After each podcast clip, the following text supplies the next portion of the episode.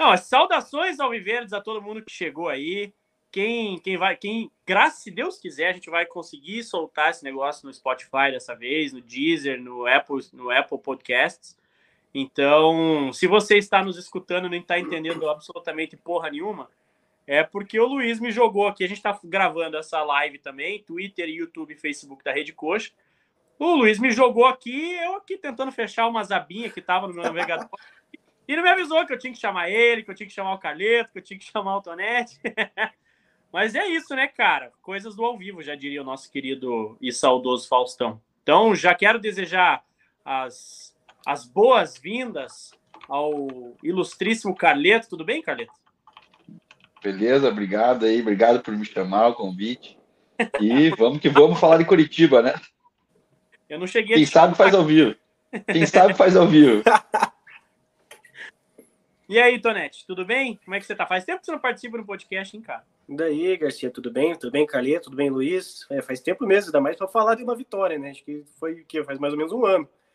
Mas obrigado, obrigado por me chamar também aí. vamos, vamos, vamos ver se a gente consegue ser um pouquinho otimista aí nas nossas projeções depois dessa vitória tranquila domingo contra o Atlético Goianiense. É isso, a sorrir posto, pelo menos até sábado, para ver se a gente consegue se animar um pouquinho para falar aí. Vai, Luiz, solte a vinheta para eu te anunciar, vai.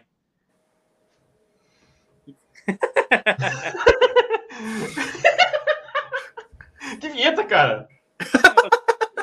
que vinheta, velho? Mano, que o cara não, não essa, essa é a hora que você bota na edição a vinhetinha, cara. Tá bom, vamos lá, vai, então. Da, vamos fingir que tá começando, então. Bora. Tudo bem, Luiz? Como é que está? Tô bem, cara. Tô, tô mais calmo, cara. Tava muito irritado com o time aí nos últimos três jogos o Guto. Tô mais calmo nesse, então dá para sorrir um pouquinho. e já vamos, já vamos aproveitar o clima de, de alegria e o, e o, e o clima de alívio que, que, nós quatro aqui estamos, e eu acho que toda a torcida Coxa Branca tá. É, não só porque o Curitiba, com a vitória em cima do Atlético Goianiense, sai da zona de rebaixamento e abre dois pontos do Cuiabá, primeiro time da zona. Mas, e aí eu posso falar por mim, mas principalmente pela atuação do Curitiba no último domingo, que é, depois de muito tempo o Coxa volta a ter uma atuação assim consideravelmente sólida. E aí pode-se dizer em todos os setores do campo. É claro que de todos os atletas que participaram ali dos 90 minutos contando substituição, é, teve um ou outro que que se, que, que se sobressaiu é, para baixo, se é que a gente pode falar assim, não, não, não, não, deixa, não, não, não se sobressaiu tanto, acho que essa é a frase melhor, mas o time como um todo, coletivamente, daquilo que a gente vinha tendo de últimas apresentações, ele foi consideravelmente melhor. E aí eu queria começar ouvindo aí do, do Carleto, quem eu chamei primeiro, é, as tuas considerações aí, Carleto, e tanto desse jogo, principalmente desse jogo contra o Atlético Goianiense, que foi o último, né? Mas a gente gravou aquele, aquele último podcast antes do jogo contra o América Mineiro, né? Então, se quiser fazer um paralelo do que foi aquela derrota para o América de, de mudança e melhoria para essa vitória do Atlético Goianiense, acho que pode ser bacana também para o pessoal entender, até para quem não viu o jogo, o quão realmente melhorou o Coritiba nesse jogo do último domingo. É, falar um pouco do jogo, é, primeiro público, né? 16 mil pessoas no Couto Pereira, né? O Curitiba vem trazendo um público maior, mas era um domingo chuvoso e domingo frio, né? E tudo mais. Um, um, teve um torcedor ilustre, né? Na verdade, então a gente teve um caramelo na arquibancada, um cachorrinho, né? Que rodou para pelo terceiro anel, rodou lá por baixo, viu o jogo de pé, viu o jogo sentado, né? Um cachorro raiz no Couto Pereira a presença também do Vanderlei Silva, né? Ele teve na Império lá, o Vanderlei Silva, nosso lutador de MMA. E o Curitiba fez uma boa atuação falando de futebol, né? A, a, a, entrada do Gabriel, não digo a promoção, mas a entrada do Gabriel, ele veio para ser titular, né? O Muralha, apesar de estar fazendo bons jogos, a gente sabe que a qualquer momento poderia acontecer uma falha, né? Ele não é um, um ruim goleiro, não um mau goleiro, mas ele acaba falhando de vez em quando e está marcado por isso.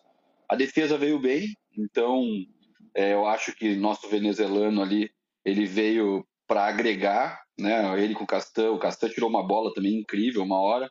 um jogo sem expulsão, né? A gente, por muitos jogos, sofremos com jogadores expulsos, e esse jogo a gente conseguiu terminar o jogo com, com todos os jogadores em campo. É, chamou atenção também o número de seguranças que tinha é, ali na frente da torcida Império. Eu não sei se, se a diretoria, ah, enfim, alguém. Grande demais de segurança. É, tinha Irmão, muita segurança. Com, com o Vanderlei Silva puxando a, a linha de frente ali, cara, tem que botar segurança, cara. E, mas assim, o Guto não inventou, né? O principal do jogo é que o Guto não inventou. O Guto não botou o Egídio lá na frente, começou, apesar de eu preferir o Gamalho que o Adrian, né? O Adrian suspenso não vai jogar o próximo jogo. Apesar de eu preferir o Gamalho, é, ele não inventou, fez o feijão com arroz e era isso que a gente precisava desde o começo, quando o Paraguai jogava com 1.200 laterais para poder, né? É, é, sair vitorioso. Então fez um bom jogo, sem invenção, e agora que vem o próximo confronto, que é um confronto direto fora de casa e a primeira vitória. Gu, o que, que, você achou da, da atuação do, do último domingo, a vitória sobre o Atlético Goianiense, essa saída da zona de rebaixamento? É, puxando pela memória aqui, eu acho que no brasileiro, a única, a única vitória tranquila foi lá na primeira rodada contra o Goiás, né?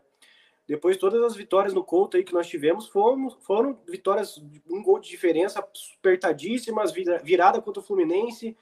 É, então, jogo tranquilo. Eu me lembro só, só esse contra o Goiás e na Copa do Brasil contra o Santos no jogo de ida, de, em, em cenário nacional. É, então, fiquei feliz também pela, pela, por Guto não inventar fazer o feijão com arroz, que é o que a gente pedia desde o Morinho lá, cara. A gente não tem um elenco fraco. Vamos colocar lateral na lateral, meio campo no meio campo, atacante no, ataque, no ataque. Então acho que é isso que, que deu um alento na torcida. A gente viu que o time pode render mais. Espero que não seja tarde demais. Então Jesus veio para uma fazer a função do William Farias ali. Eu acho que ele fez muito bem. É, um cara que tem, tem potencial. A gente sempre acreditou. Foi uma das contratações que a gente elogiou quando chegou. E ele conseguiu finalmente mostrar que veio. Então, Bernardo tem um potencial grande também, mas o Jesus é um cara pronto. Então, fiquei feliz que a gente tem um reserva para o William Farias, que pode, pode eventualmente estar fora, como, como era a ocasião. E mais feliz ainda pelo Natanael, cara. Um cara que, que vinha numa, numa decente, digamos assim, desde que esse ano todo, né, desde que voltou de lesão era um, é um jogador que a gente bota muita, muita ficha em cima dele, mais que o Igor Paixão, até se for pegar um recorte de um ano e meio atrás, a gente colocaria o Natanael como nossa principal joia. Então, o Natanael não estava muito bem no jogo, até no duelo individual lá que a gente tomou uma bola lá atrás, esqueci, não foi do Rato, não esqueci de quem foi, que ele perdeu no drible, mas logo depois se recuperou fazendo a jogada, a jogada do gol. Então, acho que o Natanael é um cara que precisa de confiança, potencial a gente sabe que tem, é o dono da posição, porque é o melhor que a gente tem no momento. E não era inadmissível ele ser, ele ser reserva do, do, do, do Coxa, é, contar com, com o Matheus Alexandre da vida e ele, ele ser banco, né? Então, que bom que o Natanael voltou, fez a jogada do gol, voltou a ser aquele, aquele jogador que a gente estava acostumado. E, e, como o Carleto bem disse, foi uma atuação bem bem regular de todo mundo, não teve um, um, cara que você fale, puta, isso aí foi muito mal hoje. Talvez o Adri a gente espere um pouquinho mais ele participando na frente, mas é um cara que briga muito. Como o próprio Guto defendeu a titularidade dele na, na coletiva, falando que ele faz a pressão na primeira linha muito mais que o Gamalho, deixa de ser verdade. Talvez para jogos fora de casa eu prefiro, prefiro ele do que o Léo, mas dentro de casa eu acho que o Léo Gamalho tem que ser o titular, até pela, pela quantidade de, de, de chances que a gente cria próximo jogo contra o Botafogo vai ser um jogo pedreiraça também. O Botafogo vem numa má fase de não ganhar seis jogos sem ganhar em casa. A gente com essa com esse pijama imenso de não conseguir nada fora de casa, eu tô ansioso para ver o que, que vai acontecer. Se o time vai confiante ou se vamos esperar, de, vamos ver de novo um coxa vindo de um bom jogo em casa e, e chegando fora de casa, parecendo entregando completamente diferente do que a gente viu no Couto Pereira. É, e, e até antes de entrar na, na pergunta do, do Sidney, que está acompanhando a gente ali na live do YouTube. É, esse, esse é um. Eu quero só fazer essa aspas, porque esse é um. É um comentário que a gente está vendo crescer em grupo de WhatsApp, em Twitter, em redes sociais, de que fazia tanto tempo que a gente estava carente de uma boa atuação do Coxa, que ver o Curitiba jogando bem coletivamente dá uma esperança para que, enfim, o Curitiba vença fora de casa, porque você soma uma boa atuação contra um Atlético Goianiense com a má fase do Botafogo, e aí fica aquela, pô, vai casar a fome com a vontade de comer, o Botafogo mal, Curitiba talvez colocando a cabeça para fora d'água. Mas, cara, eu não consigo entrar nessa, nessa pira, não. Assim, eu, não, eu, eu tô bem cético quanto a isso, porque é, a gente não, não, não, Quantos jogos a gente foi com esse sentimento já no campeonato? O Curitiba virou Sim. contra o Fluminense e aí era o mesmo comentário. Porra, se fizesse o segundo tempo que fez contra o Fluminense fora de casa, a gente vai ganhar. Chega lá, perdi. Ah, se fizer o segundo tempo que fez contra o Galo fora de casa, vai ganhar. Chega lá, perdi. Ah, se jogar como jogou contra o Goiás na primeira rodada, a gente vai ganhar do Santos fora de casa. Foi lá, perdeu. Então, assim, eu não consigo me empolgar com o jogo de domingo pensando numa projeção contra o Botafogo. Claro que o cenário é melhor porque o Botafogo tá mal e a gente fez um jogo bom. O, o, Guto mostrou evolução coletiva nesse time. Mas, cara, eu vou ser bem sincero que eu tô bem cético. E aí eu vou falar aquilo que eu falei lá no último podcast que a gente gravou, eu falei pro Carleto ainda. Falei, cara, se a gente empatar, eu já tô feliz, entendeu? Na, na atual circunstância, se a gente empatar, eu tô feliz. Então, não, não consigo, não consigo assim ser tão otimista quanto eu tô vendo algumas pessoas aí, porque acho que o histórico fala por si só. E aí, Luiz, não sei se você quer comentar. É, é, é, uma informação só que acho que é relevante. O Botafogo tem a segunda pior campanha como mandante, né? É, só que a gente tem a pior campanha como visitante da história do, do, não sei se é do, do campeonato, mas a nossa história com certeza é. Então, pontos, pontos corridos, se não é a pior, tá entre as três piores. Teu áudio tá bem ruim ainda, Carleto. É... Eu, eu acho assim que a gente vence um jogo ali depois de três jogos bem ruins, né, com, o, com o Guto. Inclusive, no jogo anterior eu dei uma cornetada forte até, porque falei, pô, esse cara só tá jogando para trás, tá muito reativo. Não me agrada esse tipo de, esse tipo de jogo. É, esse jogo contra o, contra o Atlético Goianiense foi diferente. Eu acho que deu para ter mais segurança né, do time. É, acho que tem que melhorar muito ainda se a gente quer pelo menos uma sul-americana. Óbvio, a, a, a, o foco é, é, escapar do rebaixamento, mas por que não, né? Pensando em, em algo maior. Esse ano, esse ano, acho que só o 16 vai ficar sem, sem é. Sula, porque vai, vai copar os três. O Brasil vai ganhar as três competições. É, verdade. Então, eu acho que dá pra gente sonhar com algo melhor. Mas é aquilo que o Garcia falou, cara. A gente passou tanto perrengue aí, não só nessa temporada, como nas temporadas passadas, que é, é, é difícil a gente ficar animado com um jogo e a gente não sabe nem se a, o, o, time vai ser o mesmo no próximo jogo. Então. É, é uma é. questão de sequência. É uma questão de sequência. A gente não tem visto uma sequência de bons jogos. A gente tem visto jogos avulsos, o, eu tirei o Carleto da transmissão aqui, porque senão eu não consigo editar depois o, o áudio do podcast, Carleto. Arruma teu, teu, teu, teu fone aí. Quicado. Pressão. Quicado, foi quicado do, do podcast. O Carleto, deixa no telefone, no, no, no áudio do telefone, Carleto. Senão tem que editar isso depois. Continua aí, Garcia. Não, vou, vou aproveitar a deixa da, da queda, entre aspas, do, do Carleto, para já passar para o Gu também a pergunta do Sidney lá no YouTube, que ele colocou assim: não esqueçam de falar hoje do Trindade, do Chancellor, do Robinho e do, e do, do cachorrinho caramelo que apareceu na arquibancada. Acho que esses. O cachorrinho a gente vai até deixar uma pautinha à parte no final para dar uma descontraída. Mas Trindade, Chancellor e Robinho. É, o Robinho voltou no jogo passado, mas começando pelos, pelo, pelo Chancellor, principalmente, a, a, a mudada que ele deu na zaga é assim considerável. Inclusive, o Castan passou a jogar bem depois que o Chancellor começou a jogar. Não sei se você também percebeu isso, Gu. Sim, sim, é o sentimento que eu tenho. Acho que era o que a gente esperava por um jogador de seleção. Não que o Henrique não tenha esse nível também. Acredito que o Henrique possa até ser melhor do que o Chancellor, sem dúvida. Mas a fase do Henrique era, é, era muito ruim e a gente sabe o ídolo que ele é, o tamanho desse que representa no futebol nacional, Henrique, mas tem, tem hora que tem que pegar, pegar a chuteira e falar, entender que o melhor para o clube é, é ser reserva. Então, acho que o Chancellor vem cumprindo seu papel, um zagueiro muito alto, né? Ganha praticamente todas, todas na, na em bola aérea. Tô louco para ver o primeiro gol dele de cabeça, porque ele também ganha todas no ataque. É, e o Jesus Trindade, eu já, já falei dele, é, acho que é o cara que conseguiu suprir nossa, a nossa necessidade do primeiro volante ali, que o William Farias até então era insubstituível. Trindade chegou e fez um bom jogo, conseguiu, e ele tem um passe até melhor que o do William, apesar de eu gostar muito do, da, da, quebra de linha do William, mas o, o, Trindade também tem um passe bom. E o Robinho, cara, é engraçado, né? Porque a gente sofrendo com esse meio campo, o Regis não dando resultado, o Bosquilha vem, se lesiona, É, a gente, às vezes, jogando até com o Fabrício Daniel de 10 e, as, e, o Robinho tá ali, né? Tava lesionado, mas, pô, tava, agora tava à disposição já há três jogos, se não me engano. E é, botou a bola embaixo do braço e escondeu ela e fez o coxa jogar, né, cara? Espero que o Robinho finalmente consiga engatar uma sequência sem lesão aí, como foi ano passado, que era um jogador que a gente esperava, puto, mais cedo ou mais tarde vai se lesionar. Ele não se lesionou, foi bem na Série B, com, revezando com a Rafinha. E esse ano a gente só tem ele até então, porque o Regis deu, a gente já já descartou. O Tony Anderson depende, depende da boa vontade dele de jogar. Eu acho que eu, eu colocaria, te, postaria mais nele. Se fosse para minha pelada ali, eu dava o colete pro Tony Anderson, mas é difícil, né? Um, um cara com muito altos e baixos. E o Bosquilha, sabe Deus quando volta, então temos que depender do, temos que esperar o Robinho fazer esse bom jogo contra no, até o final do campeonato aí para organizar essa meiuca do coxa e tá pifando nossos nossos atacantes toda hora, né? Nós estamos pifando igual o áudio da nossa galera aqui, né? Ô, Carneto, tá, tá, bem aí, Carneto? Voltou, tirei o fone, eu estava escutando vocês bem, mas acho que vocês não estavam me escutando com o fone, mas eu estava escutando vocês bem.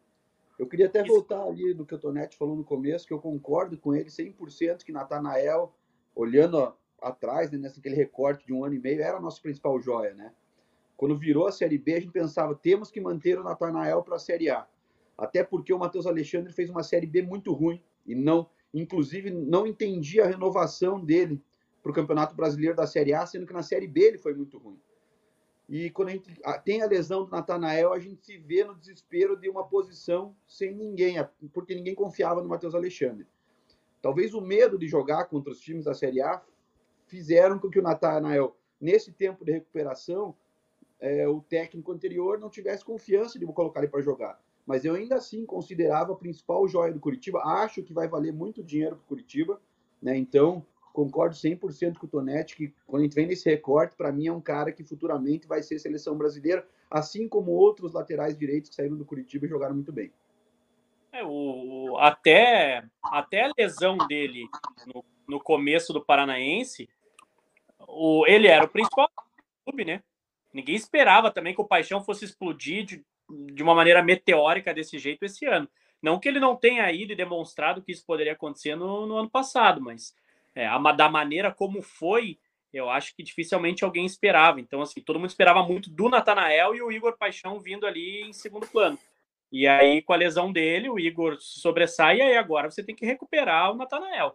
Eu acho que até é um tópico é, engra, é, engraçado, não, né? Porque engraçado não é, mas pelo menos para mim ele, ele chega a ser cômico para não ser trágico. Um abraço para o Chagás da Alga Verde. Chagás, inclusive, que viu o jogo com a gente domingo lá, então um abraço para o Chagás Verde.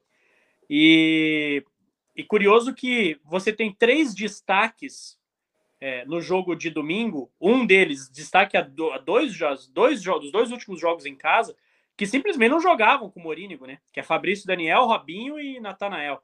O Fabrício fazendo o gol das duas últimas vitórias no Couto e Natanael participando desse, desse, dessa vitória com o cruzamento para o Manga, Robinho participando bem do jogo, então é, chega, chega a ser cômico, porque entra no que você falou, né, Gu? É, a gente sofrendo com meia e o cara estava ali à disposição, tudo bem, na época do Morini até ele estava machucado, mas é você olhar para o elenco e você encontrar alternativa, e parecia que o Morini não via isso, você é, ou se via, parecia, parecia ser aquele, aquela panelinha, porque assim, é, é, é, o que o Carleto falou, Matheus Alexandre foi mal na Série B. Pô, como é que um cara que não tem capacidade de se sobressair na Série B, que foi do ano passado, que não tinha, tirando o Coritiba ali e o Cruzeiro, que acabou não subindo, mas em termos de tradição e camisa, não tinha time grande. Botafogo. É, pô, o cara vai jogar uma Série A e ser titular de uma Série A, tipo, não, não, não faz muito sentido. Então, é uma, é uma mudança da água para o vinho, mas que estava em casa. Queria aproveitar já, a gente falou do, do Trindade, falamos também do John Chancellor. É, tivemos a estreia né, do, do Gabriel, é, depois aí de uma lesão, né? E acho que é bem importante a gente falar bastante desse caso, porque o Muralha vinha numa boa fase, talvez a melhor fase do Muralha no, no Curitiba, e mesmo assim foi sacado, né? Acho que muito por conta da confiança da torcida, talvez. É, queria que vocês falassem um pouquinho também sobre essa, essa titularidade do, do Gabriel nesse momento do Muralha que era bom. eu acho que até vou passar a pergunta para o Carleto e para e pro Gu. É, só colocando o porquê do Gabriel ter sido titular, tá? O próprio, o próprio Guto falou isso na entrevista coletiva depois do jogo contra o Atlético Goianiense, de que foi uma decisão da, da, da preparação de goleiros, a troca. E aí ele mesmo fala: a gente trocou o ótimo, que era Muralha, pelo excelente. É, então foi uma decisão da comissão técnica e pelas palavras do próprio Guto, é, prepara, preparação de goleiros falou, ele foi contratado para isso, para ser titular. Então não me surpreende, sendo bem sincero, acho, acho que até demorou para entrar e a partida que ele fez foi, sim, espetacular. Curitiba e aí eu não quero desmerecer o Muralha, tá? Não sei, não sei se vocês concordam comigo. Mas no primeiro tempo tem um lance que ele sai abafando o atacante do Atlético Goianiense, defende com o peito, e tem um lance no segundo tempo que o cara corta para trás, eu não sei se é o Luiz Fernando, quem que era, bate bem forte, rasteirinho, no rente a trave, e ele pega meio que, no, meio que de reflexo. Para mim, mesmo com a última fase do Muralha, ele teria tomado os dois gols. Pode escolher o que quer falar. Agora eu vou deixar vocês na democracia aí de escolher pode, pode, pode começar, Carleto, já, só para seguir a sequência. Voltando aqui. É, na verdade, eu, eu penso isso. Ele veio para ser o titular, né? O Muralha, apesar de ter feito bons jogos, né, não ser um goleiro. Você tá no é... 4G, Carleto, ou você tá no Wi-Fi? Tô no Wi-Fi, cara. Muda pro 4G para ver se melhora, cara. Tá bem ruim teu áudio, cara. Cara, deixa eu tentar botar o fone de volta aqui. Não é, cara. A gente já testou já. Deve ser coisa do, do, do, do sinal mesmo. Tá ruim agora? Tá, tá pior ainda. Tá pior ainda? Porra. Vou deixar o Gu falar. Tenta mudar para o Wi-Fi. Tá picado, né? Bom. Fala aí, é, é assim, o, concordo com o Garcia, tudo que pontuou sobre o Muralha, aí, o cara que trabalhador, isso aí ninguém tem dúvida do caráter dele, também ninguém tem dúvida, soube esperar a hora dele de ser titular e sabe, tenho certeza, como ele soube com isso, de, de ser banco agora. É, mas é, é, é, isso que o, que o Guto mesmo falou, se ele veio para ser titular, não, não, vejo outra, outra alternativa a não ser promover o Gabriel antes que seja tarde. O Muralha é uma bomba relógio, né? É um cara que faz defesas espetaculares, mas que falha no, no momento que não pode falhar. Aquela bola fraca, aquele chute despretensioso, é, ela entra e o time vai lá embaixo. Então, se você se a gente pensar aí os principais times, até se a seleção brasileira tinha um bom goleiro e tinha um bom nove. Então acho que não tem como fazer futebol, não sei como fazer sucesso sem ter um goleiro confiável e um nove que faça gol. O nove que faça gol a gente tem, apesar de estar tá no, não estar numa fase boa, mas o time inteiro não está. É um cara que faz gol. E o goleiro a gente sempre a gente precisa, desde a saída do Wilson, o Wilson é contestável. Eu já fui um, um, um, hater do Wilson, digamos assim, mas por outros motivos, a técnica dele e a confiança de, que ele passava na defesa eu não questiono.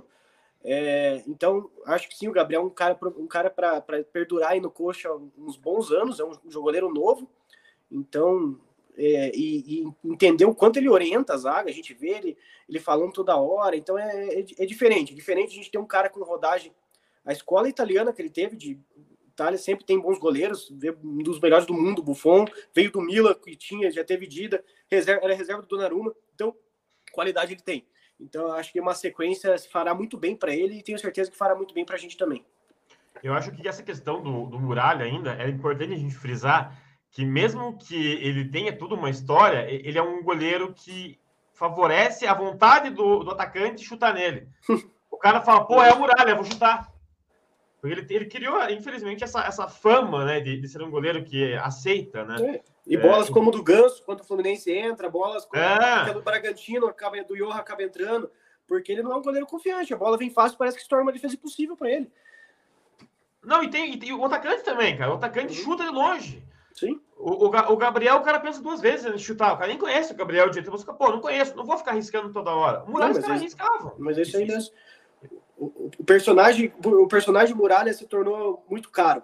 Então, para se ter ele é muito caro. Então, às vezes, não sei se vale o preço, né? Vamos testar o áudio do Carleto e ver se esse menino consegue falar agora. Tá funcionando agora ou não ainda tá? o problema é a pecinha atrás do celular aqui. não, não. É, falando de Gabriel, não sei se vocês já estavam nesse assunto, assim, já está um ano para frente. Não, estamos ainda.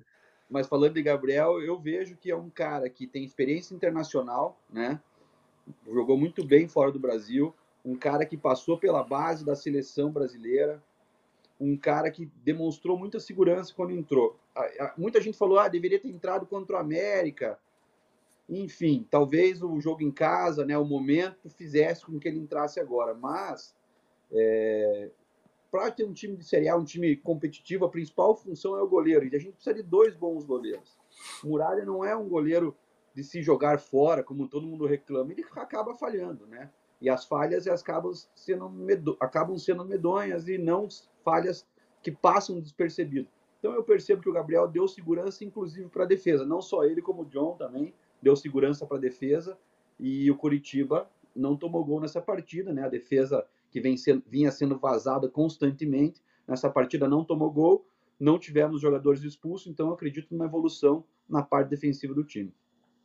É, eu acho. É, é, não quero não quero falar muito de coisa de termo técnico de goleiro, porque é, é, são, são termos e coisas que a gente dificilmente escuta no dia a dia, ou de analista, ou de alguém falando. Então é mais quem teve vivência de, de, de goleiro que vai saber, tipo, ah, o cara saiu de forma X, de forma Y. Mas eu acho que o principal ponto que eu quero colocar é o Gabriel ele traz algo que pode ser extremamente produtivo para o Rafael William. E aí, onde que eu quero entrar? Uh, você tem um goleiro como o Wilson, e aí, assim, o Wilson ou ele é amado ou ele é odiado pela torcida. Isso é fato, a gente já sabe disso. Só que o Wilson era um cara de extrema experiência no futebol e, e, e principalmente na posição dele. Então, para você ter um cara, um garoto da base como o Rafael Williams, você ter um cara como o Wilson para te ensinar, ele é, é, muito melhor. E aí eu não quero colocar aqui de forma alguma um, um peso negativo nos ombros do Muralha de que ele não não sabe ensinar o Rafael Williams ou coisa do gênero. Mas o fato do Muralha ter tido a fase que estava tendo é, faz com que o próprio Rafael William, que tem como espelho o cara que está acima dele, é, esse reflexo negativo. Então, quando a gente tinha o Wilson jogando aquela a Série B que a gente subiu de 2019 para 2020, o Wilson sai fica, e pega o Muralha. Mas você tem ali uma sequência boa de Wilson que ele sai, Muralha entra muito bem. O Muralha não, não frangou, teve falha, teve. Mas frangos como o Muralha teve esse ano, Muralha não teve lá atrás. E aí, agora, esse ano que você não tem essa referência técnica, e a referência técnica tem que ser o Muralha, esse peso cai nele. E isso é completamente psicológico. E isso afeta quem está abaixo dele. Porque aí você vê um Marcão falhando contra o Azures, você vê o Rafael William falhando contra o Fluminense. De cinco gols que a gente tomou, eu boto três, quatro contra o Rafael William. E aí, porque ele é, significa que ele é descartável? Não, longe disso. A gente já viu o título da Copa do Brasil Sub-20 com o Rafael William pegando até pensamento. Então, assim, ele é bom goleiro, mas ele precisa de uma referência técnica que também puxe ele para cima. Então é você botar o Ronaldinho Gaúcho para jogar no Ibis. Cara, o Ronaldinho Gaúcho não vai ser o mesmo, porque ele vai ser a única referência técnica e os caras vão levar velho. É um bando de. Eu, acho, eu, eu discordo um pouco, Garcia. E, e, aí, assim, é, você, fato de você ter o Gabriel junto, você tem uma referência técnica melhor. Então, é, é óbvio que, por isso que eu estou falando, não estou dizendo que isso aqui é só. É, o meu, meu comentário não, não, não é só é, ah, isso aqui foi o, dec, foi o decisor, o Gabriel vai ser o decisor, o Rafael vai ser o puta goleiro. Não, não é isso. Mas você precisa ter uma referência técnica para quem tá para quem subiu para o profissional. Na linha, os jogadores de linha vão ter essa referência técnica. O Curitiba precisa de 11 caras titulares e esses caras vão ser referência para a molecada da base que está subindo, a não ser que seja o Igor Paixão da vida, que é um cara que se desponta muito. E no gol a gente não tinha isso. Eu não consigo enxergar o Muralha sendo referência técnica para um goleiro da base. Por isso que eu não quero entrar em questões técnicas, tá? E aí, quando eu falo de referência, é, referência técnica, isso pega muito pelo mental, porque o Rafael William pode ter todos os gestos técnicos maravilhosos. Se ele não tá com a cabeça no lugar, ou se a referência técnica que ele tem acima tá pior do que ele, ele vai se sentir pressionado. E talvez a pressão que para a idade dele, ou para o momento de transição que ele está tendo, não é bom. Então, é, é, nesse ponto que eu quero pegar. Eu acho que sim, Luiz. Eu não sei se você vai falar. É, né, eu, eu, eu, é que eu acho assim, tem outros eu acho que, que pesam muito... mais, cara. Eu, eu acho que sim. Se citou, por exemplo, o Igor Paixão. O Igor Paixão, quando subiu, não era realidade. Ele teve que ser emprestado para o Londrina, ter uma bagagem num time com uma camisa muito mais leve que a do Curitiba, para daí sim pegar um pouquinho de confiança e retornar. Eu acho que é o mesmo caso pro para o Rafael. Eu acho que não, não tem experiência para vestir uma camisa como a do Curitiba, e nenhum outro time da Série A, e tirando talvez o Atlético Goianiense, talvez aí o, o Havaí. É, mas eu acho assim, para ele se desenvolver, ele tem que ser emprestado para um time de Série B, para um time de Série C, acostumar a jogar, acostumar com a pressão em um time menor primeiro, tem que seja aí seis meses, oito meses. Aí sim ele volta para o Curitiba, e aí talvez possa despontar e jogar bem como aconteceu com o Igor Paixão. Eu, eu acho que não é só questão da referência técnica, eu acho que a camisa pesou muito mais. A pressão, o momento que o Curitiba sofria, eu acho que pesou muito mais do que essa, essa referência, Garcia. Eu acho que é um mix das duas coisas, tá? Ó, já vou deixar você falar, Gu, mas só para tá. concluir isso, porque acho que é um mix das duas coisas. Eu concordo que ele ser emprestado talvez seja melhor, para um campeonato que exija menos dele ou um time que exija, faça uma pressão menor do que ele. Ele jogar num Ituano da vida vai ser muito melhor do que ele jogar a Série A pelo Curitiba, eu concordo. Mas o Igor, quando foi ele não foi para ser referência técnica. E aí entra no ponto que eu falei do cara ter uma referência acima para que ele possa desenvolver como atleta profissional.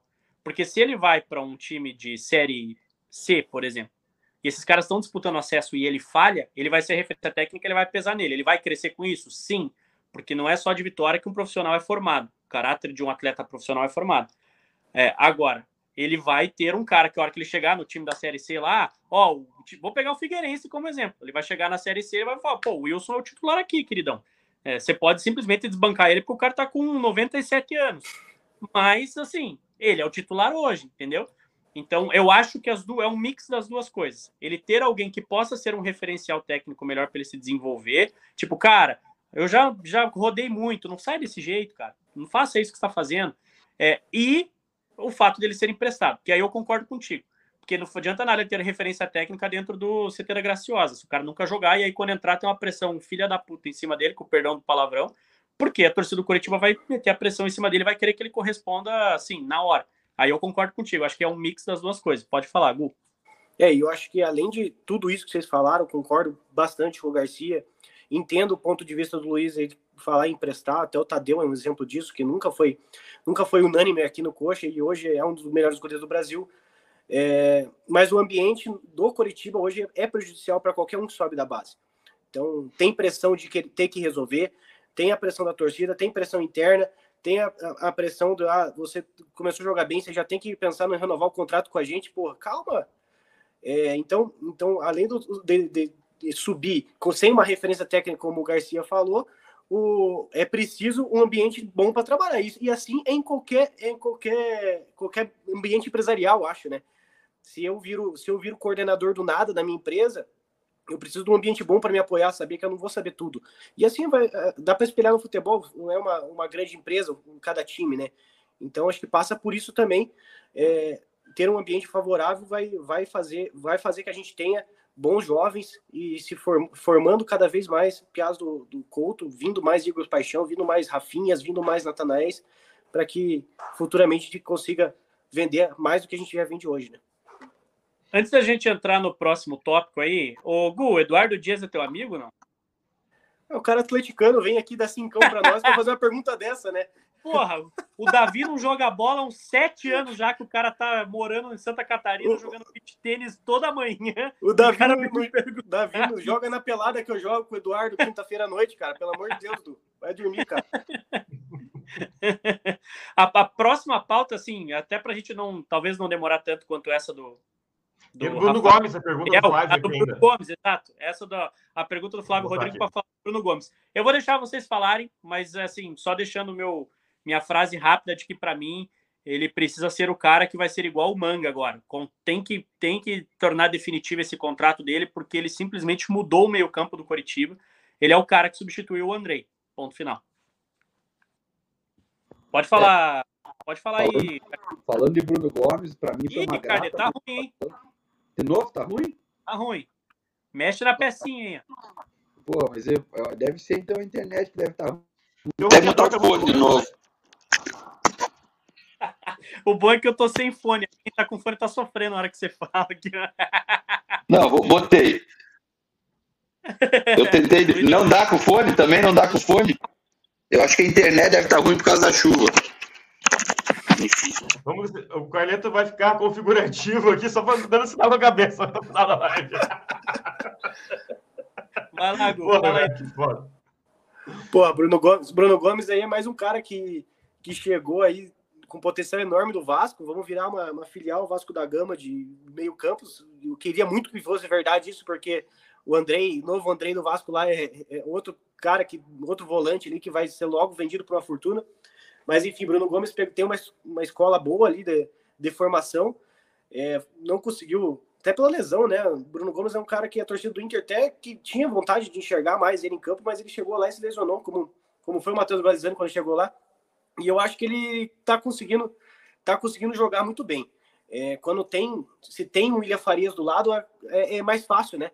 É, e sem o William Farias, quando com o Bernardo, que até por, pelo Bernardo não ter experiência do William, de novo a gente volta nesse assunto de, de menino da base com pressão para jogar bem e substituir um cara como o William Farias não é fácil, coisa que a gente já falou que o Trindade foi bem. Então, o Bruno Gomes, do lado de um, de um primeiro volante de, de, qualidade, que vai conseguir, vai conseguir é, deixar ele mais livre para jogar, é, tem desempenhado muito bem o papel dele. É, até, até esses últimos jogos deu para a gente não. Porra, e o Andrei, cara, queria o Andrei é, a gente conseguiu enxergar nele um cara que está entregando um, um, tanto quanto o André entregava antes de se lesionar, né?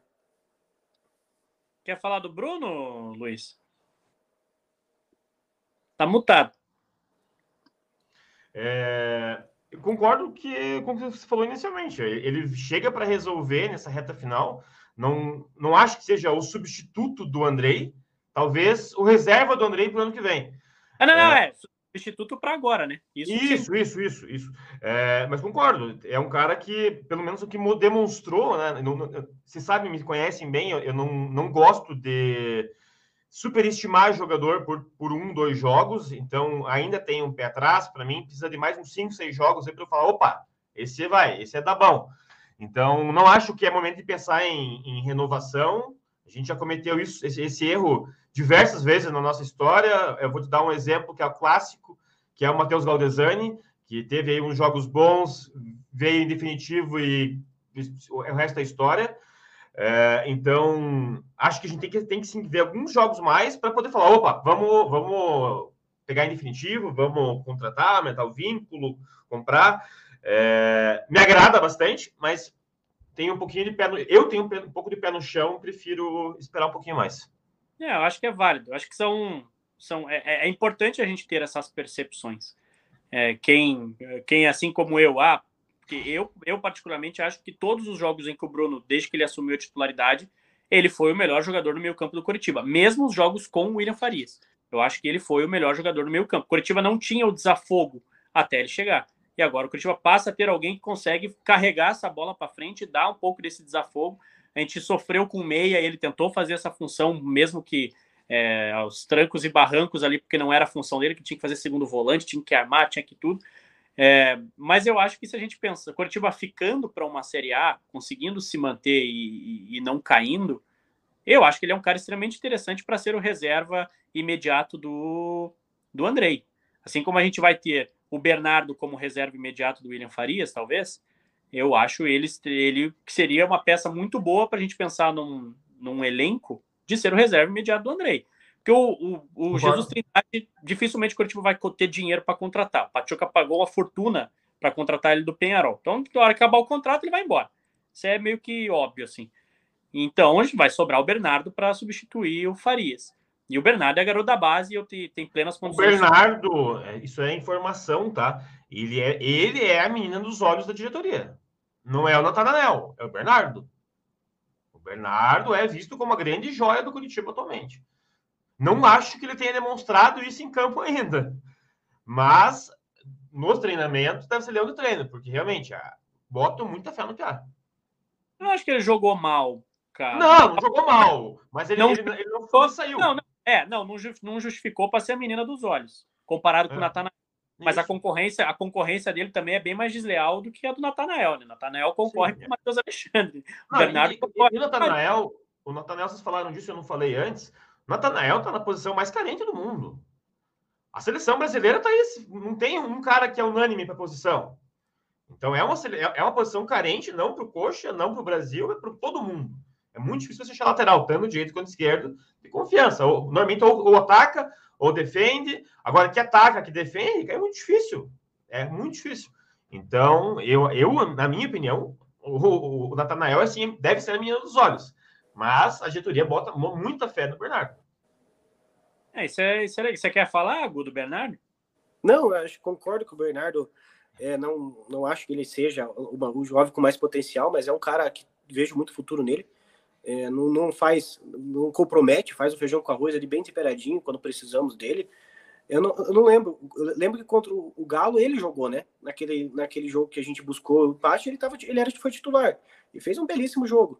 Então dá para confiar nele, sim. Não, não, acho que não é a solução, mas como qualquer que a gente sempre diz, é, menino da base precisa ser trabalhado, precisa entrar jogo a jogo, precisa entender a dinâmica do, do futebol profissional, que é outro esporte comparado com o futebol de base. Então é, é, acho que aos poucos a gente vai conseguir tornar ele o, o, o quanto se espera, a diretoria se espera dele, a torcida nem tanto, mas a, quanto a, essa diretoria bota fé nele. Então é questão de um processo contínuo ali de ter oportunidades e, e desempenhar. É, oportunidade ele vai ter e acho que é um cara competente para sim conseguir evoluir. Vamos testar o áudio do nosso amigo, hein? 3, 2, 1. Ouviu os tambores. Vai, vai Carleto, vai, Carleto. Tira o mudo aí. Desencanta, Carleto. Eu botei o fone, vamos ver se o fone vai. Não foi? Não. Sem, tentar sem fone a última vez. Cara. Tenta falar aí, Carleto. Agora tá mudo. Agora tá mudo. Pô, você tá com a zica, Carlito. Cacete. Mas agora, agora, agora eu tô escutando você. Tá.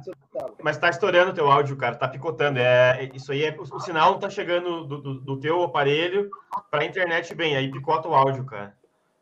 Infelizmente. Eu mais pra perto aqui, mas pode ser a chuva, cara. Chuva estragando o podcast do Carleto.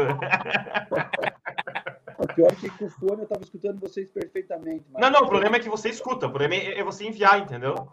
Vou ficar de papel de parede aqui, então. figurante, figurante. É o jeito. Nosso, nosso mascotinho da, do podcast.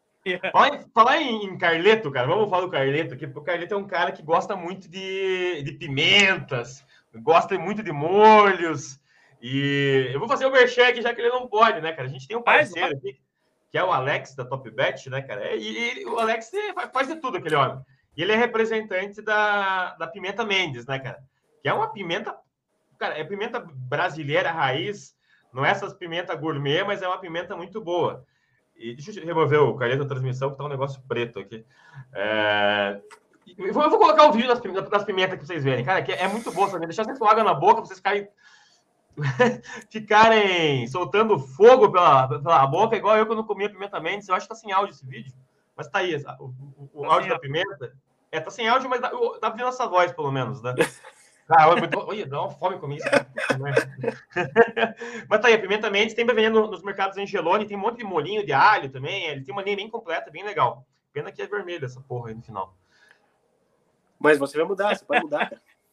Vai mudar, posso, vai fazer uma ver... Ô, Mendes, faz uma verdinha aí para nós. Só para só é. Pra... é, eu queria, eu queria, não sei, estamos encaminhando para o final aí, 50 minutos já de, de live, falar um pouquinho da renovação do, do manga, né? Era a próxima pauta já, já emenda já fala aí. É, que dividiu, dividiu opiniões, não, cara. É que tem muita gente que pede, pega no pé do manga, né, cara? O, cara vai. O cara faz gol, é, é cornetado que tá jogando bola no dia seguinte. O cara não faz gol, que ah, mas eu sou, eu, tá eu acho, cabelo eu, no eu dia acho seguinte. diferentes, Gu. Calma, cara, deixa eu, deixa eu, depois você argumenta.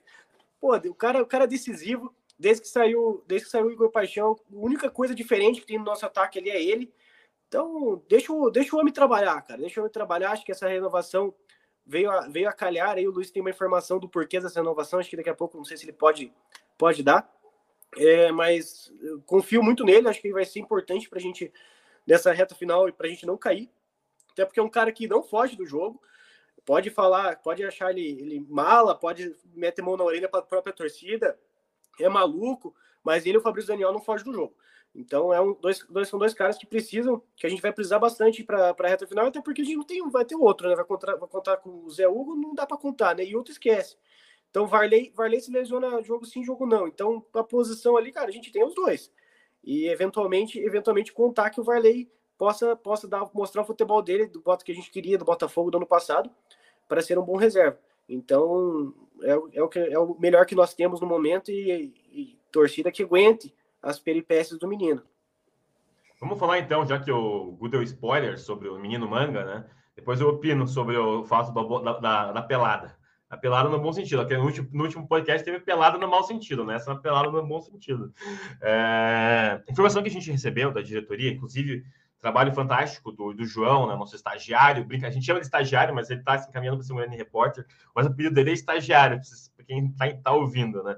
O João conversou com a diretoria hoje e a informação que ele tem é a seguinte: é, veio uma proposta para o manga do futebol do Irã. Cara, nem sabia que tinha futebol no Irã, mas tudo bem, isso aí é outro papo. Brincadeira, né? Mas é, e aí fez pressão, os empresários vieram para cima e falaram: ou Coxa exerce né, o direito de compra né, dos 50% dele, ou ele vai sair. Não sabemos exatamente quando seria essa saída, se seria é, iminente já. Eu acho que agora não sei como é que é a janela do futebol iraniano, mas pelo menos para o final do ano a gente com certeza perderia ele. E daí essa necessidade né, de já em, em, em setembro o Curitiba correr atrás desse direito de compra do manga. Quanto pagamos, Luiz? 2 milhões por 50%. É, o preço que a gente pagou no Fabrício Daniel, né? É, é. O preço do mercado nacional tá ok. Tá bem Fabrício, inflacionado. Fabrício, né? 50%. O Fabrício acho que é 100% do coxa.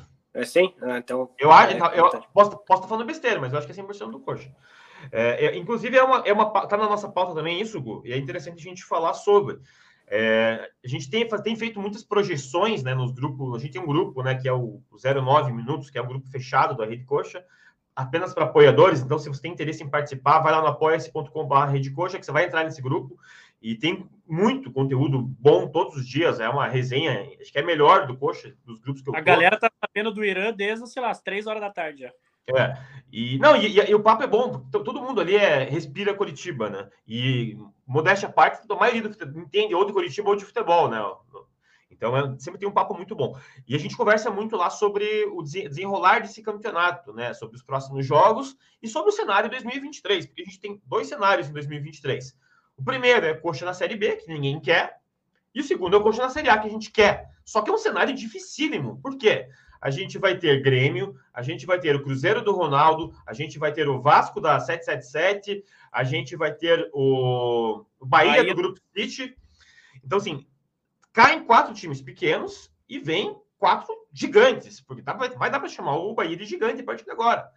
Então, é, é, um 2023 muito preocupante, caso a gente consiga se manter na Série A. É, então, a partir daí, a, a, a gente tem que começar a pensar em 2023 já também, porque vai, vai, vai ser vida louca. E aí vem a necessidade de reforçar o elenco desde já. Quer falar, Gu? Antes de eu falar? É, é sim, é, com certeza, se esses quatro subirem, vai ser uma, uma Série A muito difícil, mais do que desse ano, que esse ano, para mim, é bem tetinha, na verdade. Tá nessa situação que a gente está hoje, eu acho bem inadmissível para o elenco que a gente montou, pelo que a diretoria passou para nós. Então, mas eu acho que é um passo de cada vez. Tenho certeza que tem gente pensando nisso lá dentro da diretoria, mas eu acho que nós temos que focar todas as nossas energias e forças em, em, em ficar na Série A. Então, seja, seja fazendo nosso papel aí de rede coxa, sendo a torcida organizada fazendo o papel dela, que é extrema importância a gente ter dois anos seguidos na Série A para orçamento, por questão de sócio. Então, é, viemos numa crescente muito grande de sócio, pô, nunca atingimos esse número e perder e cair para a Série B também perde isso daí, né? É, tira o tesão da torcida de estar tá no, no Couto. Pô, a gente viu um jogo com 16 mil pessoas, que até então era normal, pô, parecia que tá vazio o estádio é, em questão de, de, movimentação, não questão de torcida, apoio, apoio mas E a nossa média história é 14 mil, né, Gu? Justamente. Você ir, na, ir na, ali comprar um shopping, não pegar fila, então isso é estranho, a gente não estava acostumado com isso esse ano, nem na reta final da, da Série B, quando voltou o público. Então, acredito que sim, tenha, temos que pensar no ano que vem, mas o foco total tem que ser permanecer. Acredito que esse pacto aí que a diretoria fez com os jogadores é, surta efeito, confio ainda neles, apesar dos, dos últimos, das, das, últimas cornetadas que nós demos, mas são, são homens bem-sucedidos na carreira, então acho que vamos, vamos esperar o melhor. Então, sabendo que pode existir o pior, né? E existindo, existindo esse pior é, é tirar tirar nossa nossa acho que não não vou falar falta de umidade da editoria, mas a, a, a falsa esperança, esperança que eles deram de que seria um ano tranquilo e encarar que, que estaremos de novo numa série B que não é nada não seria nada bacana aí para o nosso cenário de tudo que eu já falei. Né? É, eu, eu concordo com o que, o, com o que vocês dois disseram, principalmente o Luiz, quando fala dos quatro que podem subir. Eu acho que até o Vasco, se não abrir o olho, vai dar uma bela uma complicada. Não acho que o Londrina vai ter, talvez, fôlego e força para tirar, apesar de estar tá um ponto atrás, vai, vai conseguir pegar essa última vaga. Mas não deixa de, de dar aquela aquela secada. O esporte agora apareceu na briga também, não, não deixa de dar aquela secada, mas eu acho que não vai fugir muito desses quatro. Agora, eu acho que dos quatro que possivelmente caiam, se fechar esse G4 de agora, eu vejo hoje, dos 20 clubes da Série A, só tira, só o Cuiabá, para mim, não entraria na lista. E aí eu não estou falando de peso de camisa, não estou falando de torcida, tá? Falando de inje, injeção de grana na, no clube mesmo. O Cuiabá hoje tem uma injeção de grana muito forte. Os caras têm pelo menos cinco, seis caras de agronegócio no Mato Grosso que botam muita grana no Cuiabá, mas é muita mesmo. Curitiba hoje, para o cenário atual, é, e não é demérito nenhum, e sim uma, uma reconstrução que a gente está passando, Curitiba não tem condições de pagar o salário do Daverson, por exemplo. E aí eu não estou nem falando se ele é bom, se ele é ruim, etc. E sim pelo que o mercado paga para ele. E o Cuiabá levou o cara. Então, assim, é, o Cuiabá tem o Rodriguinho, que é um cara que, para os padrões brasileiros, sempre foi caro. Então, é, é para mim, seria assim: Coritiba e Goiás, dos times que subiram, os caras que estariam ali com o Havaí, Atlético Goianiense e Juventude, com o orçamento mais é, piorzinho para disputar para não cair, e não o Cuiabá. Mas o Cuiabá tá ali, beleza, ótimo. Para mim, aí até por questão, aí sim, para mim entra a tradição, não vai feder nem cheirar, muito pelo contrário, vai voltar para onde deveria, nunca deveria ter saído. É, agora, você vai ter quatro caras que vão cair, e aí por isso exclui-se ali talvez o Cuiabá pela injeção de grana desses caras, e vão subir quatro que tem muita grana. Porque o Grêmio caiu como aquelas, como o Inter caiu anos atrás, aquela coisa, porra, aconteceu uma vez a cada 100 anos e dificilmente vai acontecer de novo. Agora que o Grêmio sobe, apesar do time não ser lá aquelas coisas, a hora que sobe, pô, o Grêmio tem uma porrada de sócios, tem quase, sei lá, quase o dobro de sócios que o Curitiba tem hoje. É, é uma camisa extremamente forte, tem caixa, então assim, esses caras vão investir. Aí você tem o Cruzeiro do Ronaldo, que já vai estar tá, é, empolgado, vai investir talvez alguma coisa. Não acho que vai abrir o caixa para cacete, porque o Ronaldo também não é burro, mas vai investir para pelo menos não cair. E ele vai ter condições de investir para isso. Você vai ter aí dois times que daí, desses quatro, vão ser os mais ricos é, dos quatro, que vai ser Vasco e que vai ser Bahia. E o Bahia acho que mais ainda. Então, assim, são dois times que, igual o Botafogo, tá na Pindaíba? Tá. Vai contar muito que esse cara vai cair, entendeu? Porque esses caras vão botar tanta grana que você fala, ah, velho, vamos considerar aí um Ceará, um Coxa, um Fortaleza, vamos considerar, começar a colocar esses caras na lista para disputar para não cair, é, do que botar um Vasco que vai ter uma injeção de sei lá quantos milhões, um Bahia que vai ter uma injeção de sei lá quantos milhões de dinheiro. Então, se o Coritiba se conseguir se manter, é o que eu sempre falo. Se prepara para o pior, que se o cenário for bom, você vai estar tá bem. Agora, se você se preparar mal, achando que vai estar tá tudo mil maravilhas, não, vamos fazer aqui ó, o básico que vai estar tá suci. Cara, tu vai se lascar lá na frente. Então, é, se a gente já se preparar com esses quatro subindo, eu acho que talvez a gente consiga ter, ter alguma chance. E aí, claro, o cenário mais do que ideal seria a SAF sair até 2023. Isso é óbvio. Para mim, acho que isso é mais. Dar, dá duas informações, então, já, Garcia falando, falando nesse ponto. A primeira, voltando ainda para a subida né, desses quatro clubes, vem o maior dos problemas. O Brasil adotou, né, nessa temporada, as janelas. Janela, acima de qualquer coisa, serve apenas para inflacionar o mercado, tá? Não pensem que janelas foram feitas porque eles querem ir bem no futebol brasileiro. Não, não querem. Eles querem que a bola renda cada vez mais dinheiro, que o futebol se torne cada vez mais caro. E é o que vai acontecer. Com a subida desses quatro clubes, a gente vai ter mais quatro clubes com dinheiro disputando o mercado de Série A. Então, um mercado que já está inflacionado por conta das janelas de transferência vai se inflacionar aí 25 por 20% mais, né? Então, é, é, é um cenário bem preocupante. Não esperem jogadores brasileiros, craques, vindo para o ano que vem, porque não vai vir. A informação que a gente tem sobre nosso orçamento é que, ficando na Série A, a gente tem um acréscimo de 40% em relação ao que a gente teve esse ano. Isso já com a RJ, né, a recuperação judicial aprovada, funcionando. E aí vem o caso da SAF. SAF, eu recebi hoje uma informação, não é nada certeiro, diretoria segue negando qualquer informação, tá? Mas recebi a informação que sim, a gente tem uma proposta aí que a XP está negociando. É, não vou falar o nome do grupo, tá? É mas é um grupo americano forte, muito forte até, que, sinceramente, é, sabe, sabe o, o, o, gordinho, banguela, ruim de bola, saindo com a líder de torcida do, do, do colégio do americano? É mais ou menos isso. Então, assim, é muita areia para o nosso caminhãozinho. A informação que a gente tem é essa. Não sei se vai dar boa. Mas se der, amigos, meu Deus, eu vou comprar a camisa do Yankees para mim. Já deu o spoiler. Vai, Carleto, quer testar aí? Posso testar? Mudei de ambiente. Ótimo, tá fala aí. Tá, então era o ambiente mesmo.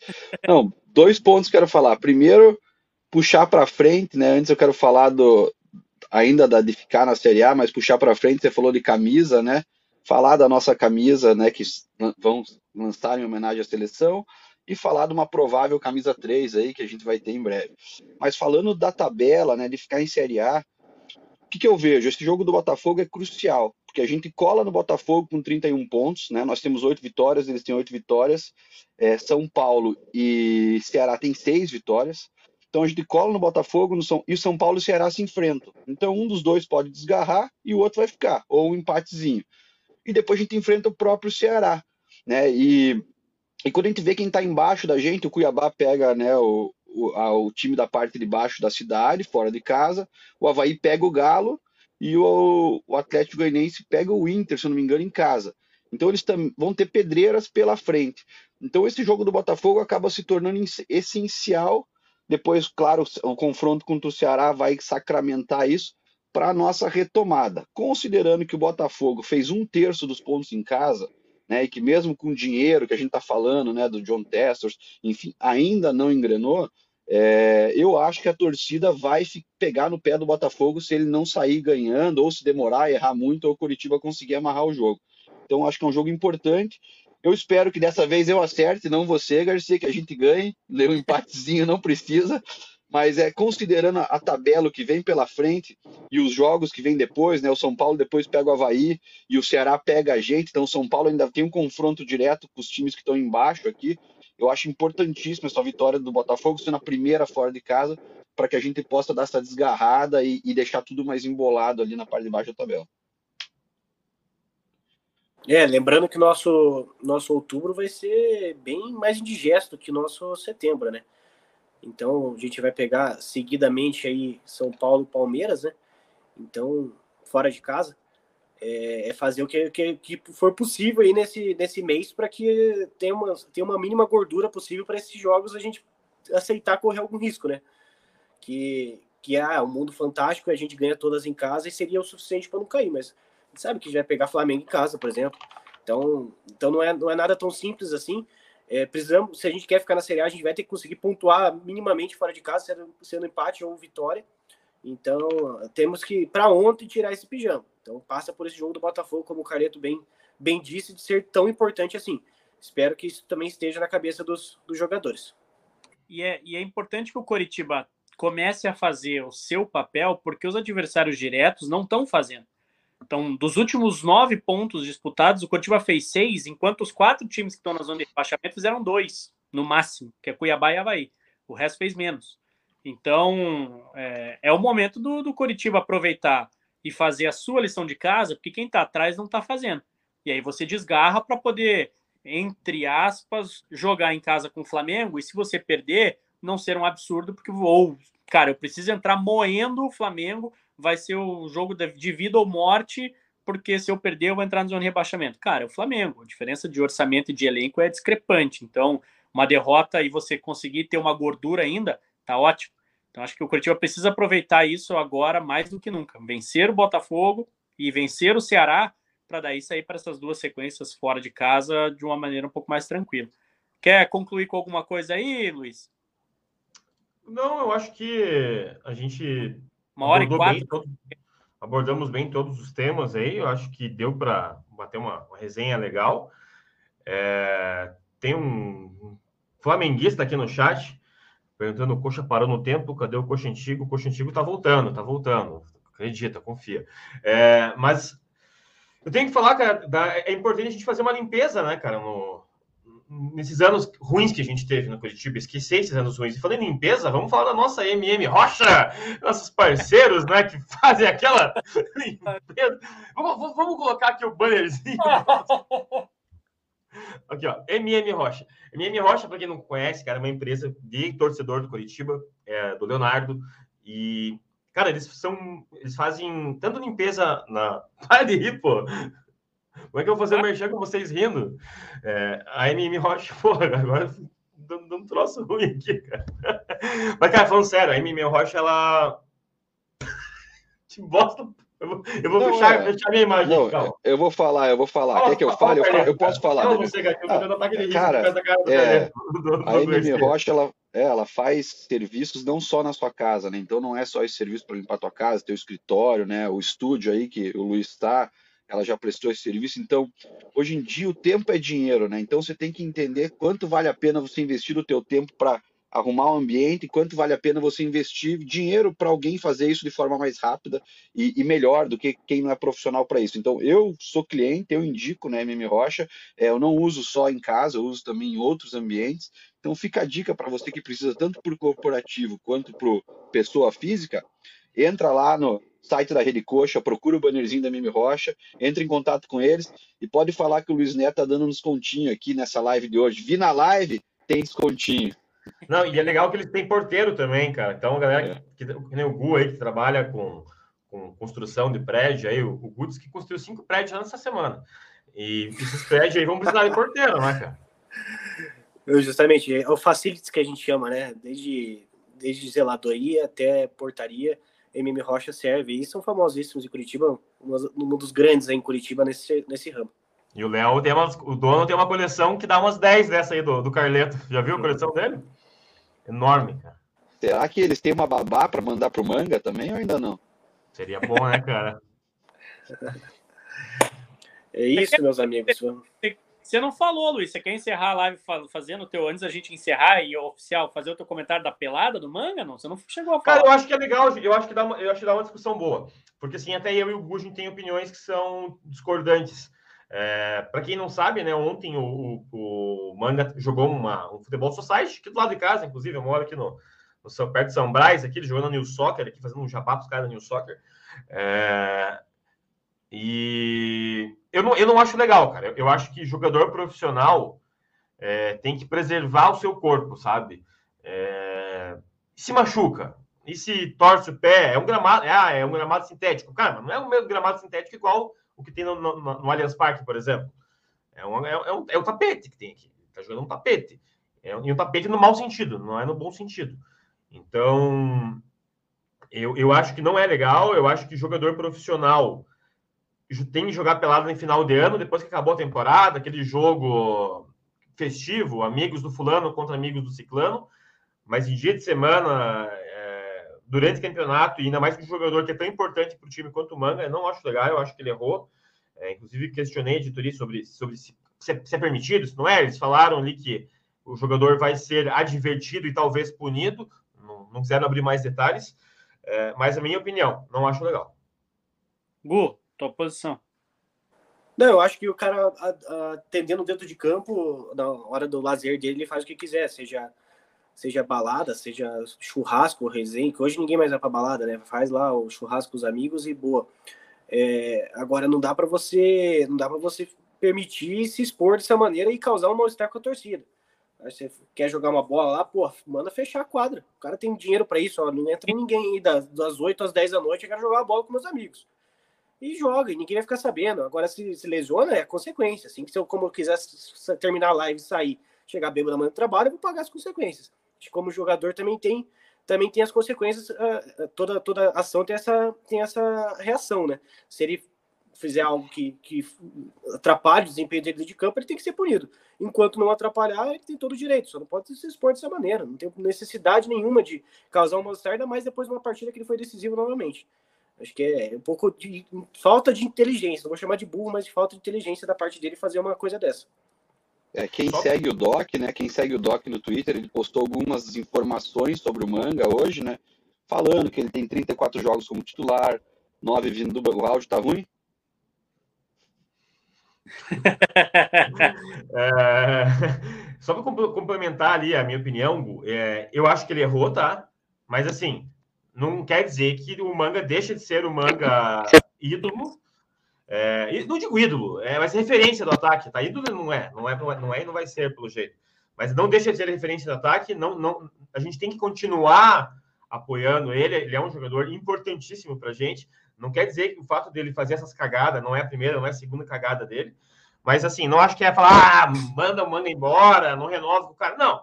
Uma coisa é uma coisa, outra coisa é outra coisa. Errar é humano. Entendeu? Ele, ele errou. Na minha opinião, ele errou. Mas isso não, não quer dizer que eu quero a cabeça do cara que eu não quero que ele jogue mais no Curitiba. Não é isso. Só acho que ele tem que controlar um pouquinho o cu dele ali. E talvez chame a Amy Rocha aí para trazer uma babá para ele mesmo, que parece ser a solução mais, mais óbvia. É, eu, eu acho que esse. esse essa questão assim é, é meio que um pouco do, do, das duas opiniões assim a, a, opinião que eu tenho porque eu concordo com o Gu do, na questão do cara a vida pessoal do cara fora desde que não afete ele nos treinos e não afete o desempenho dele em campo, só diz respeito a ele, ponto. E não diz respeito a torcedor, não diz respeito a mim, não diz respeito a ninguém. É, eu mesmo já encontrei o, o, manga em, em, fila de lanchonete. Poderia muito bem falar, cara, tu tem que ficar comendo alface, porque eu acho que tem que ficar comendo alface, cenoura e frango grelhado todo dia. Tu não pode comer um lanche. E não, assim, o, o cara faz fora de, fora de quadra fora de quadro ou fora de campo, diz respeito a ele se isso não se isso não afeta o desempenho dele. Agora, eu concordo que talvez tenha sido imprudente da parte dele, porque ele pode, e aí quem viu, o vídeo circula aí pelas redes, né, dele jogando, e você vê que ele tá numa banheira desgraçada, né? Ele, ele, ele mal é um trote vagabundo pra cacete, né? ele tá numa preguiça desgraçada no, no futebolzinho. Mas assim, ele tem a noção de que ele não pode jogar valendo, mas a gente não sabe os caras que estão jogando com ele, que noção esses caras têm, entendeu? Então, às vezes ele tá lá na maior boa, maior marola possível e aí vem um cara querendo, pô, vou dar uma dividida porque o cara é profissional, quero dar o quero quero mostrar para ele que eu também sei jogar alguma coisa assim, acaba machucando sem querer.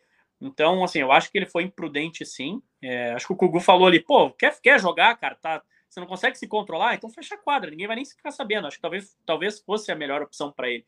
É, mas o que eu não concordo é com a galera que estava massacrando ele nas redes sociais por causa disso. Então, assim, o cara, é, é com a ausência do Léo Gamalho, ele é o melhor jogador do ataque do Curitiba. Ponto.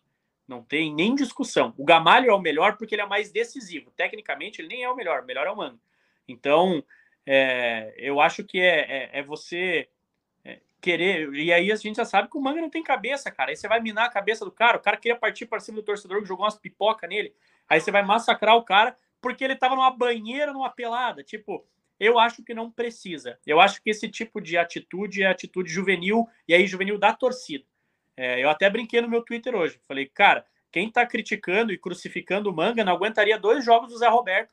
Zé Roberto vinha da balada direto pro jogo. Ah, vinha da zona era, era outro tempo, Garcia. Não, não eu sei, eu não tô, eu não tô falando que. São tempos tô, diferentes. Não, diferentes. não é isso. Eu tô comparando a atitude, não tô comparando é, questão técnica, cara. Tô comparando a atitude. É, e aí, então, então, então, assim, já que a gente vai pegar outros tempos, não aguentaria Kleber Gladiador nos tempos de hoje. Gladiador saía do jogo e postava stories tomando litrão.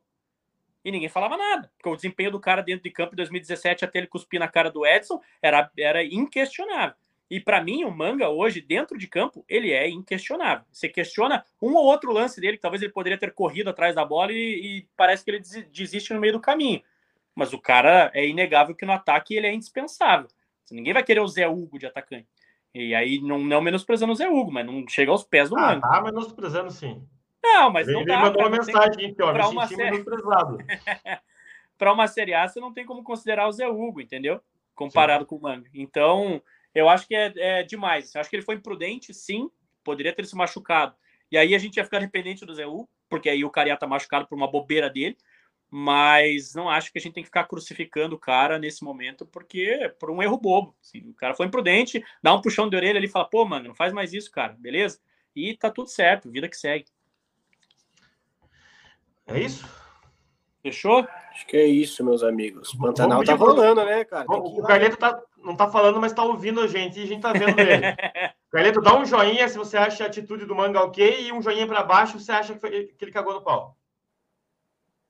É, o Carleto acha que ele cagou no pau. mais ou menos. Mais ou menos, mais ou menos, tá bom. Lavou as mãos, lavou as mãos isentão. Foi em cima do muro. Beleza. Fechou? Luiz, Oi. É, agradecer aí uma hora e 15 minutos de live. Tempo bom, é, tempo bom. Tempo bom. É, Carleto, para quem está assistindo a live, dá um tchauzinho pro povo aí, é o teu, a tua forma de agradecer a sua ilustre Tenta falar um tchau aí, mas, mas fala rápido, fala tipo 10 segundos. Será que sai, sai alguma coisa ou não sai? Só fala, só fala. Cagado, mas sai. Tchau, povo. É, tchau, povo. Desejo. Valeu aí pelo papo. Tava com saudade de bater essa resenha com vocês aí. Espero que possa ser mais rotineiro. E desejar forças aí para a internet do Carleto, que ela possa retomar. que gosto de ouvir a opinião dele, mas, porra, colabora, né, internetzinha. Abre a mão aí, Carleto. Dobra essa velocidade aí, cara. Abra... Luiz, boa, boa, sorte para editar esse, esse, podcast aí com, com o Carleto. e esperamos semana que vem com a, finalmente tirando esse pijama desgraçado do, do, do, do, do time. Vamos, vamos que vamos buscar essa vitória, aproveitar uma fase do Botafogo. Se Deus quiser. Luiz, valeu. É, não só pelo Carleto da internet, mas o Cauã também quer jogar Fortnite dele ali, então é boa ajuda no ping, né, Carleto? É, agradecer a galera aí, todo mundo. A gente teve uma participação legal hoje, tá, tá, crescendo, né? A gente ficou muito tempo sem fazer podcast, gravação online, então teve uma média estável aí nesse, né, nesse de hoje. É, todo mundo que está ouvindo a gente via nas plataformas de áudio também, se a gente conseguir subir tudo isso. É, e eu acho que dá para ganhar do Botafogo mas com o pé no chão, é, vamos focar principalmente na campanha em casa agora, porque fora está tudo cagado mesmo, então a gente ganhando 4, 5 em casa, a gente se garante na Série A. É, mandar um abraço para todo mundo e principalmente pro, pro Caramelo, né, cara? Quem está, todo mundo sabe, eu sou um grande fã de cachorros, defensor dos animais. É, apesar de não gostar de poodle, não chuto também. E é isso aí. Ah, valeu, galera. Valeu todo mundo que assistiu a live. Se a gente conseguir a proeza de subir esse podcast, valeu todo mundo que escutou a gente até aqui. E se Deus quiser, a gente grava o próximo aí falando de uma vitória em cima do Botafogo e uma boa sequência para o Verdão. Beleza? Tamo junto, gente. Um abraço. Encerrar a transmissão aqui. Valeu, gente. Falou, falou, falou. Valeu. Não encerre ainda. A galera tem uma mania de encerrar a transmissão e sair do meio do chat. Caraca, velho, tá rolando a parada online ainda.